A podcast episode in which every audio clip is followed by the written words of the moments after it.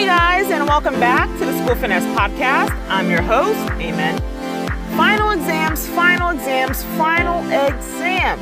I know they're on your mind, they're on your schedule, they're on mine too. In today's episode, we'll go over some serious study tips that you probably don't use often enough.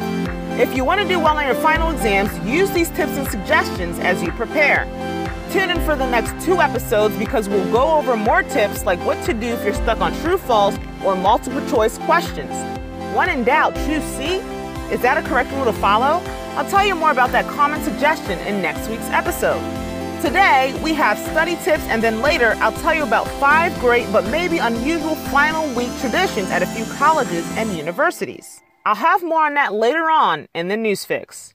All right, final exam study tips. These tips are brought to you by me, your host. Remember, I'm walking a similar path. I'm a senior at Towson University, and before Towson, I was a student at Community College of Baltimore County. I've been a college student for more than eight semesters and have taken quite a few final exams, so I have five tips for you. Number one, create a master to do list. Figure out the dates of your exams so you know when to study for each. Don't spend half this week studying for your December 15th exams when you have one coming up sooner on December 11th. Number two, create mnemonic devices like rhymes, acronyms, or songs to help you remember information. Don't dismiss this tip thinking that it's elementary. This is my number one strategy for remembering all the class content. If you have a group of four words and the words begin with L, C, P, and A, it might be a little easier if, to remember the words if you study them in an order that you can remember. Reorder LCP and A to CLAP.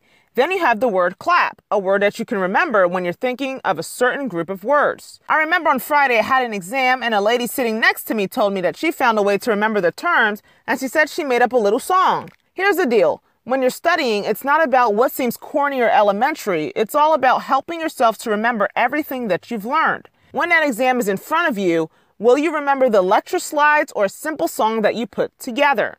Number three, if you're studying with flashcards, make sure you study the front and back of the card. Show yourself the word and figure out the sentence, and then do the opposite. Show the sentence and figure out the word. This might be different for each student if your professor tells you the format of the exam or not. Hopefully, they tell you so you can focus your studying, but if not, study both formats. Number four, if you have a study partner, make a practice test for each other.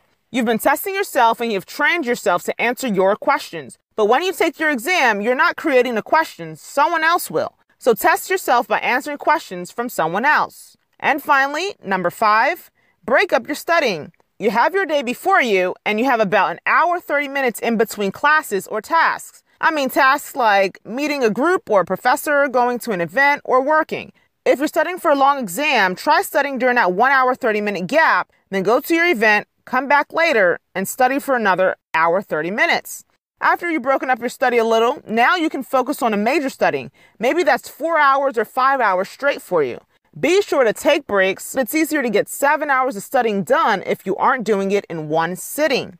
And also, if it's beneficial, breaking up your studying time allows you to change environments if you choose. There you have it five tips to help you study for your final exams. These tips were brought to you by me, a senior at Towson University. Before our news fix, I have a fun fact about Towson. Did you know that Towson University is opening a new facility in Harford County, Maryland?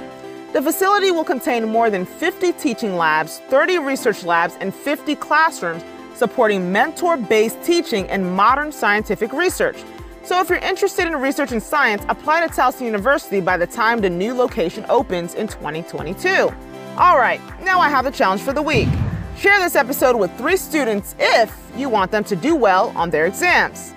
Now on to the news fix. So last week I came across an article titled Dr. Kat Lists Five Colleges with Fun Finals Week Traditions. We all know finals can be stressful, hectic, chaotic, and maybe overwhelming. Well, if you attend one of these five universities that I'm about to mention, you may feel a little more at ease.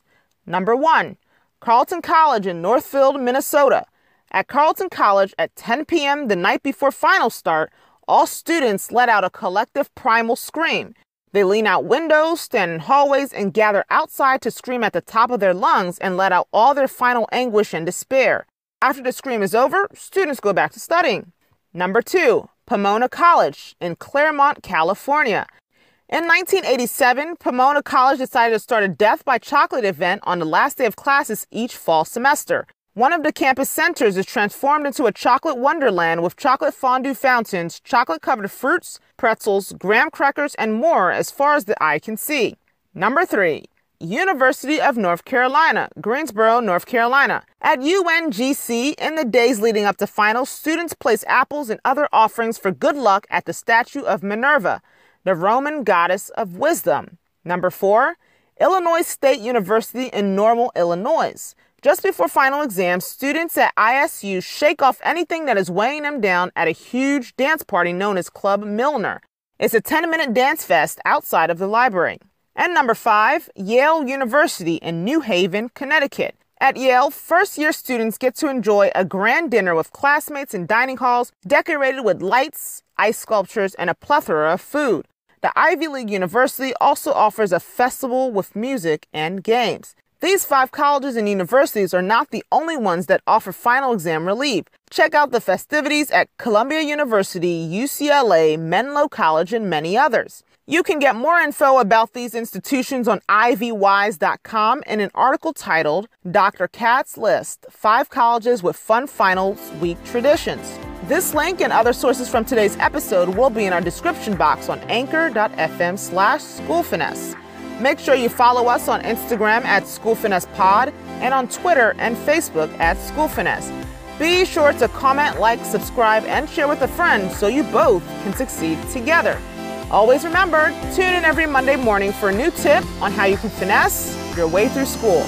Until next time, I'm your host, Amen, signing off.